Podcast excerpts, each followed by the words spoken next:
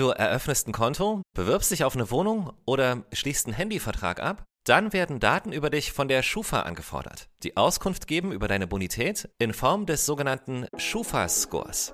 Und da ist die große Frage, was beeinflusst dein Score positiv und was negativ? Und darum geht's in dieser Episode.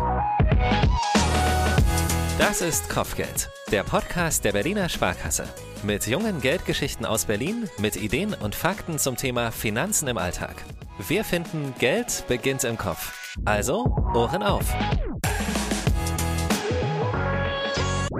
Was steht eigentlich genau in der Schufa-Auskunft über dich? Und entscheidet wirklich die Schufa darüber, ob du einen Kredit oder die Wohnung bekommst oder nicht? Darüber sprechen wir mit Conny von der Berliner Sparkasse. Sie ist unter anderem auch fachverantwortlich für die Schufa und ich freue mich sehr, dass du bei uns zu Gast bist. Dankeschön. Vielen Dank für die Gelegenheit, hier auch teilzuhaben und mhm. ähm, ja, ich gebe gerne Auskunft darüber, um halt den jungen Menschen hier auch was Richtweisendes zu geben. Ich bin Michael, ihr hört Kopfgeld, schön, dass ihr dabei seid.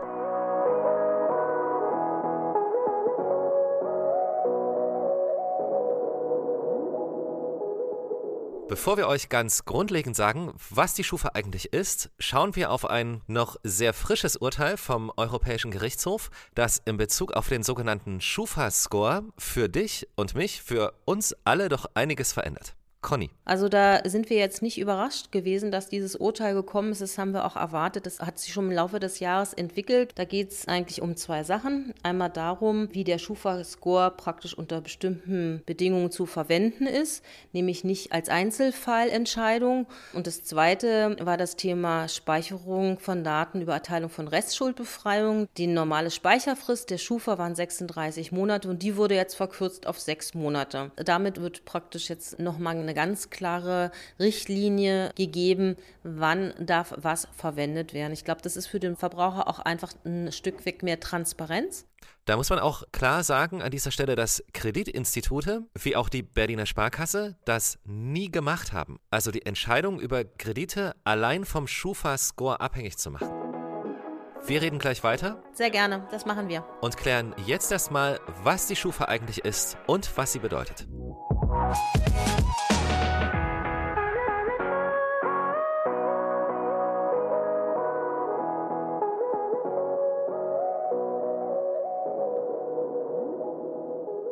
Die Schufa oder auch Schutzgemeinschaft für allgemeine Kreditsicherung ist ein privatwirtschaftliches Unternehmen, gegründet übrigens vor fast genau 100 Jahren hier bei uns in Berlin. Welche Daten sammelt also die Schufa? Grundlegend erst einmal deinen Namen, dein Geburtsdatum und Informationen, die von Vertragspartnern zu deiner Person gemeldet werden.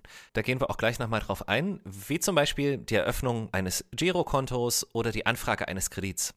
Zu mehr als 90 Prozent der Personen gibt es übrigens ausschließlich positive Daten. Aber wie das oft so ist, so wirklich famous sind eben die negativen Schufa-Einträge. Und zu denen gehören Zahlungsstörungen aufgrund von unbezahlten Rechnungen oder gerichtliche Vollstreckungsmaßnahmen oder Privatinsolvenzen und damit Informationen, die eine ziemlich eindeutige Auskunft über das Zahlungsverhalten eines Menschen geben. Die Schufa sammelt also nicht sämtliche Daten. Nichts zu deinem Vermögen oder deinem Einkommen, zu deinem Kaufverhalten oder deinem Beruf, deiner politischen Orientierung, deinem Familienstand oder deiner Nationalität. Und die Schufa sammelt nach eigenen Angaben auch keine Daten aus sozialen Netzwerken. Wann sind diese Daten nun von Relevanz? Der Mietvertrag ist wohl einer der bekanntesten Gründe, warum deine Bonität erfragt wird. Wenn du für deinen Vermieter eine Auskunft benötigst, dann nutzt du am besten den Schufa-Bonitätscheck, den du auch auf der Seite der Berliner Sparkasse findest. Darin stehen dann nur die Informationen, die für deinen Vermieter und somit für den Vertragsabschluss relevant sind. Also keine Infos über Kredite oder Verträge. Der große Vorteil dieses Schufa-Bonitätschecks ist, du forderst ihn online an und erhältst die Auskunft sofort als Download. Somit hast du schnell, jederzeit und überall Zugriff auf dieses Zertifikat. Den Link zur Anforderung findest du auch in der Podcast-Beschreibung. Alternativ kannst du direkt auf der Seite der Schufa die kostenpflichtige Schufa-Bonitätsauskunft beantragen. Damit erhältst du per Post ein Zertifikat sowie Informationen über alle von dir gespeicherten Daten. Und dort begegnet dir dann auch der sogenannte Schufa-Score mit Werten von 0 bis maximal 99. Dieser liefert eine statistische Prognose über dein Zahlungsverhalten in der Zukunft, berechnet aus deiner Kreditwürdigkeit, also deiner Bonität in der Vergangenheit. Einfacher gesagt, wie zuverlässig hast du in der Vergangenheit gezahlt und bist du zukünftig in der Lage, deine Zahlungen fristgerecht zu leisten? Also, bist du ein guter Finanzpartner, eine gute Finanzpartnerin oder eben nicht? Von daher ist es eigentlich gar nicht so erschreckend, sondern ist eigentlich für beide Seiten ein guter Maßstab, um überhaupt zu sehen, wie geschäftsfähig ist man eigentlich oder mhm. wie im Geschäftsleben, wie kann man sich da ähm, ja, wie vertrauenswürdig verhalten. auch, oder? Ja, ist man so ein, selbst, genau. Ja, das Schöne ist ja, es kann mich ja auch schützen, diese Schufa-Auskunft. Also gewissermaßen ja. Mhm. Irgendwo oder sehe ich das zu? Naja, es ist sehr optimistisch vielleicht. Nein, es ist natürlich die äh, Schufa ist ja so das älteste Institut, was Daten über Bonität sammelt. Ne? Mhm. Wir wissen ja, wir selbst sind ja seit den 70er Jahren schon in vertraglicher Verbindung zur Schufa, andere Banken und auch andere Unternehmen natürlich auch. Und äh, die haben natürlich eine gewisse Verantwortung auch den Kunden gegenüber und uns auch gegenüber.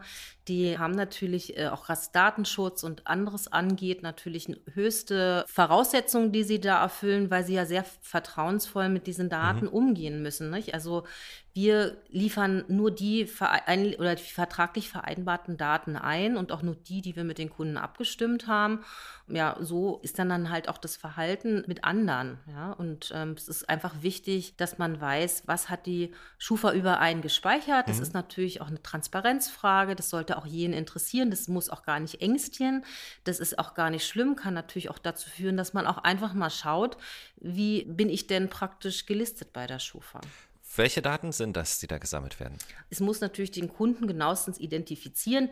Die Schufa hat halt, das darf ja keine Sozialversicherungsnummern oder anderen Merkmale speichern. Mhm. Deswegen müssen wir ganz ordentlich natürlich übermitteln, um welchen Kunden handelt es sich, damit genau diese Hard Facts vermittelt werden. Aber es sind wirklich nur die Merkmale, Kredite, Girokonten, jetzt bei uns in unserem Fall und Kreditkarten und natürlich die Höhe, Betragshöhe. Aber das wäre jetzt das, was ganz konkret hm? ihr übermittelt. Das ist genau, das ist das, was wir übermitteln. Mhm. Ähm, es gibt natürlich auch andere Themen, da das ist jetzt äh, nicht unser Business, aber es kann natürlich auch äh, andere Arten von negativen Merkmale in der Schufa vorhanden sein. Also Haftbefehl, äh, eidesstattliche ah, okay, Versicherung krass. oder auch andere mhm. Themen. Das wäre natürlich auch für die Vertragspartner wichtig, ob so etwas vorliegt. Aber ähm, ich glaube, ich habe jetzt noch mal in dem Interview auch mit der Schufa-Chefin gelesen, dass überwiegend eigentlich positive Schufa-Merkmale oder positive Schufa-Scores eigentlich äh, gelistet sind. Es gibt ja den Schufa-Score, der geht bis 100, das wäre der Top-Score. Das mhm. hat aber, glaube ich, noch nicht mal die Schufa-Chefin. Nee, das, das kann man nicht erreichen. Nee, genau, genau das, das man gar mal, nicht erreichen. Genau, das, das hatte ich mal gelesen, weil es wird quasi immer davon ausgegangen, also ich sage es mal ganz platt, dass ich irgendwann mal einen Fehler mache, sozusagen. Also selbst als perfekter Mensch ist so ein bisschen eingeplant, dass es irgendwann mal auch nicht so gut läuft. Ich, glaube, so ist es. Also ich glaube, der maximale Wert liegt bei 99 mhm. und äh, kann aber auch natürlich variieren und das ist aber auch überhaupt gar kein Thema, mhm. weil ähm, auch für uns ist natürlich nicht nur der, der Schufa-Score maßgeblich wichtig für Kreditvergabe, sondern es sind auch andere Dinge, die natürlich ähm, wichtig sind, um halt bei uns ein Produkt zu kaufen. Das ist nicht nur mhm. der Schufa-Score, das wäre ein bisschen kurz gesprungen. Das eine sind ja die Daten, die jetzt die Berliner Sparkasse zum Beispiel im ganz mhm. konkreten Fall übermittelt. Was ist mit den Daten, die bei der Schufa landen, sage ich jetzt mal mhm. umgangssprachlich, weil ich irgendwo, keine Ahnung, einen Ratenkauf tätige oder sowas? Mhm. Wer übermittelt das dann? Dann jeweils immer mhm. der, der Vertragspartner. immer der Vertragspartner, immer der richtig, Geldgeber ja. sozusagen. Aber es ist vielleicht auch wichtig, immer zu wissen, dass natürlich der Kunde vorher gefragt werden muss, ob er einwilligt, die mhm. Daten an die Schufa weiterzugeben. Und das ist auch wichtig, dass man auch bei Ratenkrediten und ähnlichem, ähm, das ist dubios, wenn man bei jemandem einen Ratenkredit macht, wo das ausgeschlossen ist. Das, mhm. Darauf sollte man auch achten. Also ein Unternehmen, was einen äh, Ratenkredit anbietet, ohne eine Schufa-Vereinbarung, das ist kritisch zu sehen. Mhm. Ja, das sollte man als junger Mensch auch auf jeden Fall ein bisschen im Blick haben. Und äh, wie gesagt, man kann seinen Schufa-Score sich angucken. Einmal im Jahr ist es möglich kostenlos. Man kann es auch jederzeit zwischendurch abrufen. Es gibt verschiedene Medien, die die Schufa da zur Verfügung stellt. Es ist auch sehr schön, dass äh, man da nicht großartig auf der Seite der Schufa suchen muss. Das ist wirklich auf der Startseite, dass man dort direkt sich das anschauen kann Und die Schufa hat auch eine tolle, macht eine tolle Entwicklung jetzt. Ähm, die haben in 2024 die Planung, so einen Datencockpit anzubieten. Und ich habe das so rausgelesen aus einem Interview, dass es wohl möglich ist, dass man so ein bisschen testen kann, auch wenn man zum Beispiel eine neue Kreditverbindlichkeit oder eine Kreditkarte oder noch einen ähm, größeren äh, Mietvertrag abschließen will. Wie ändert sich dann praktisch der Schufa-Score?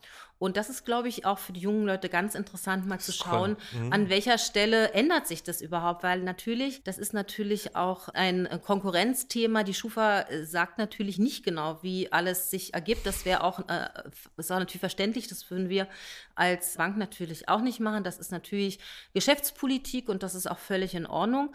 Aber ich finde, das ist ein guter Schritt eigentlich, um eine Transparenz für den Anwender eigentlich zu haben. Mhm. Weil du gesagt hast, das ist schon schlau, das auch zu wissen, was da drin steht, um halt auch zu gucken, ähm, steht da irgendwas drin, was nicht richtig ist. Ist richtig, ja. Das ähm, kann auch ein das Fehler kann das passieren. passieren. Ja. ja. Hm. Okay. Also wir äh, stellen auch fest, dass wir auch, ich habe durchaus Kundenanfragen, wo Kredite erledigt mhm. sind. Die bleiben ja eine Zeit lang in der Schufa-Auskunft vorhanden, aber nach drei Jahren werden sie ja halt auch gelöscht. Und das kann durchaus passieren, dass das mal nicht passiert. Und ähm, dann kann man auch zu uns kommen oder auch direkt sich an die Schufa wenden und um Löschung bitten. Also ich habe das regelmäßig, dass ich okay. das sehe und prüfe das. Und ähm, wie gesagt, das gucken wir uns dann genau an und dann geben wir das auch an die Schufa weiter zur Löschung.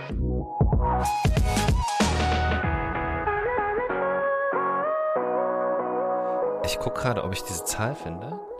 Ähm, hm? Weil ich dachte gerade, das ja, sind ja auch wahnsinnig viele Informationen. Also wir wissen ja, was, ja. was Surfer heute leisten, mhm. so, wo auf, keine Ahnung, auf Social Media Plattformen, wo Milliarden Menschen angemeldet sind. Und bei der Schufa sammelt sich natürlich, muss man sich vorstellen, Informationen mhm. von 60 Millionen, glaube ich, Menschen. Und dann kann man sich ja ungefähr diese, diese Masse an Informationen, auch an Datenumfang mhm. ähm, vorstellen.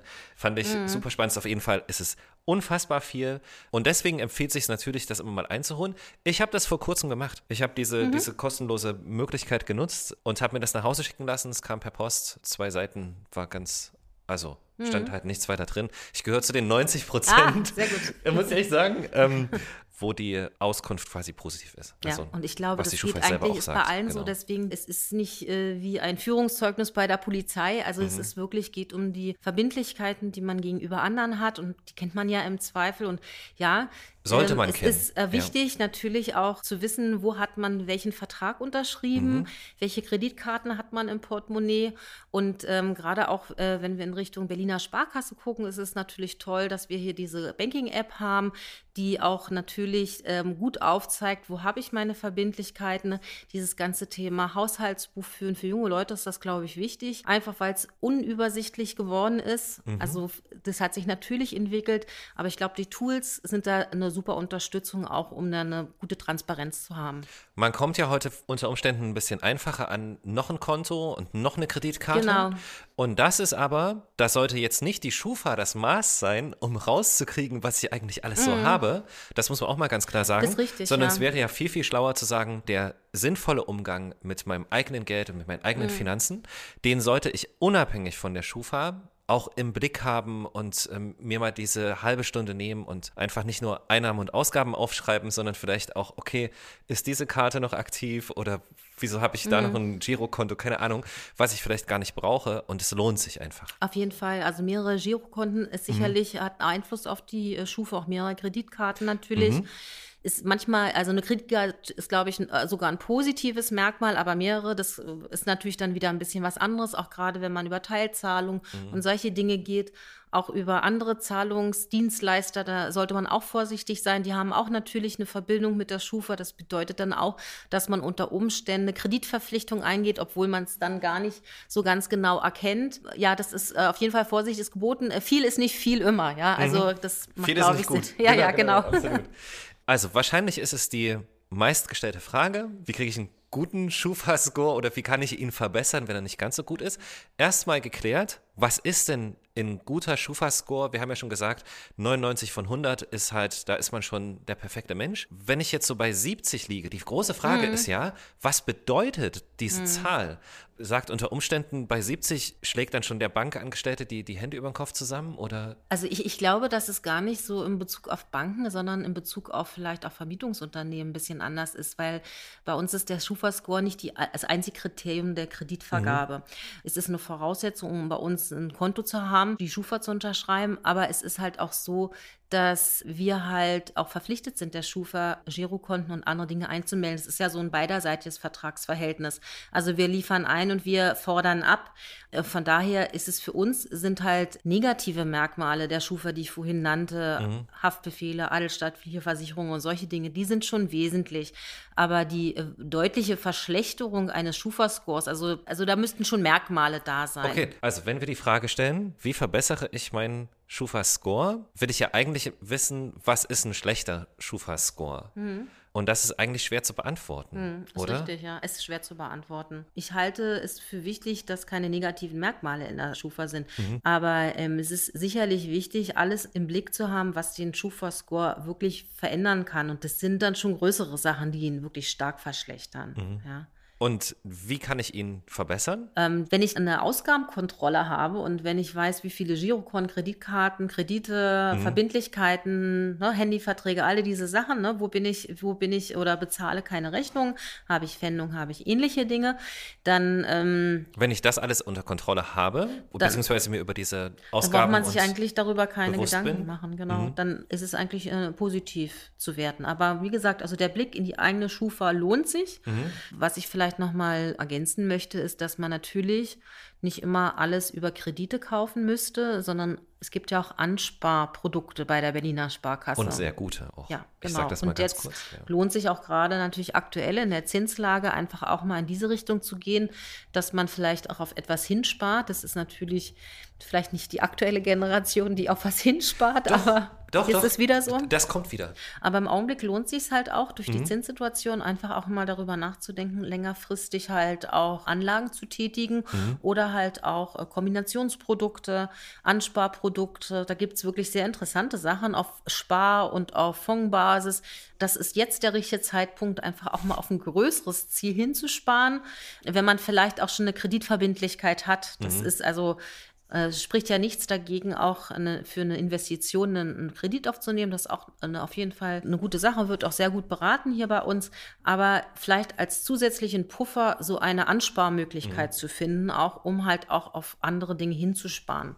Wenn man einen Kredit regelmäßig abzahlt, wirkt sich das positiv auf meinen Schufa-Score aus? Die Raten und dergleichen, das ist natürlich auch alle äh, mhm. äh, Basis in der Meldung an die Schufa. Oder genauso, wenn du halt einen Leasingvertrag machst. Mhm. Das ist ja genauso eine Verbindlichkeit, die man eingeht. Ne? Es ist ja nicht nur Allzweckdarlehen, Immobilienfinanzierung oder ein Autokredit, sondern es sind auch Leasing-Themen. Ne? Also die werden ja auch eingeliefert. Ähm, ja, wenn man sie alles äh, bedient und nicht in Zahlungsrückstände gerät oder äh, nicht noch Schlimmeres passiert, dann ist das natürlich ein Beweis, wie äh, man mit seinen Finanzen auch umgeht. Das ist in jedem Fall positiv zu werten. Wie es jetzt in den Score eintritt, das müssen Sie dann mal andernorts fragen. Oder das kriege ich ja dann raus, indem ich mich einfach so verhalte und dann eben auf meinen Schufa-Score gucke. Und der Schufa-Score ist ja nachweislich bei den meisten, also bei über 90 Prozent kann man lesen, gut. Ja, ist richtig. So, also, ich, damit haben wir es ja, ja, im Endeffekt. Ja, eigentlich so. schon. Mhm. mhm.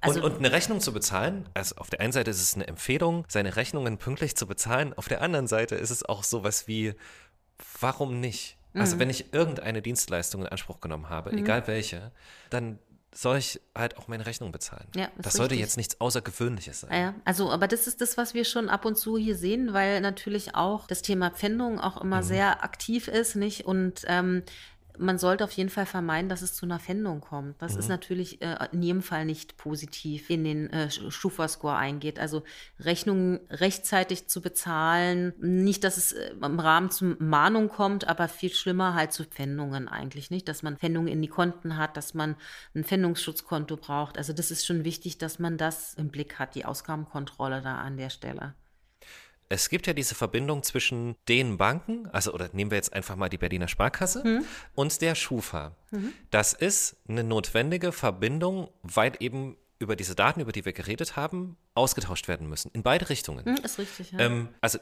die arbeiten nicht zusammen, sozusagen. Nein. Weil ich glaube, das ist ganz wichtig. Ja, ne? so, ist das, ist kein, ja. das ist kein Gemuschel oder sowas, sondern Nee, nee, genau. Es ist genau. ist notwendig einfach. Genau, es ist ja auch nicht nur für Verbraucher oder für Privatpersonen, sondern Mhm. auch natürlich für Unternehmen. Es gibt natürlich für Unternehmen auch noch andere Institutionen, Mhm. die sowas auch völlig äh, regulär sammeln.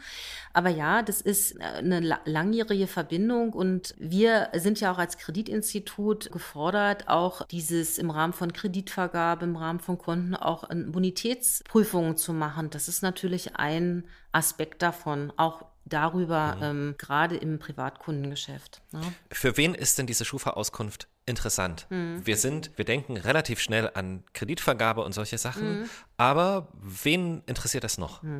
Wohnungsbauunternehmen Mhm. oder halt Vermieter, die natürlich darüber Erkenntnisse haben müssen, wie liquide oder wie zahlungsfähig ist der potenzielle Mieter. Und ähm, wenn es halt einen, einen negativen, also einen negativen Eintrag in der Schufa gäbe, dann wäre das natürlich belastend für das Mietverhältnis. Aber natürlich ist beim Mietvertrag natürlich auch das regelmäßige Einkommen wichtig. Also ich denke, das ist so ein, so, so ein Mix mhm. an vielen Dingen. Also nur, also wenn man halt 18 ist und eine Wohnung mieten wi- wird, äh, hat man sicherlich einen guten Schufa-Score, ist man ja noch ein bisschen unbeschriebenes Blatt. Mhm. Aber da ist für den Vermieter natürlich auch wichtig, dass man ein regelmäßiges Einkommen äh, vorweist, damit man die Mietverpflichtungen zahlen kann.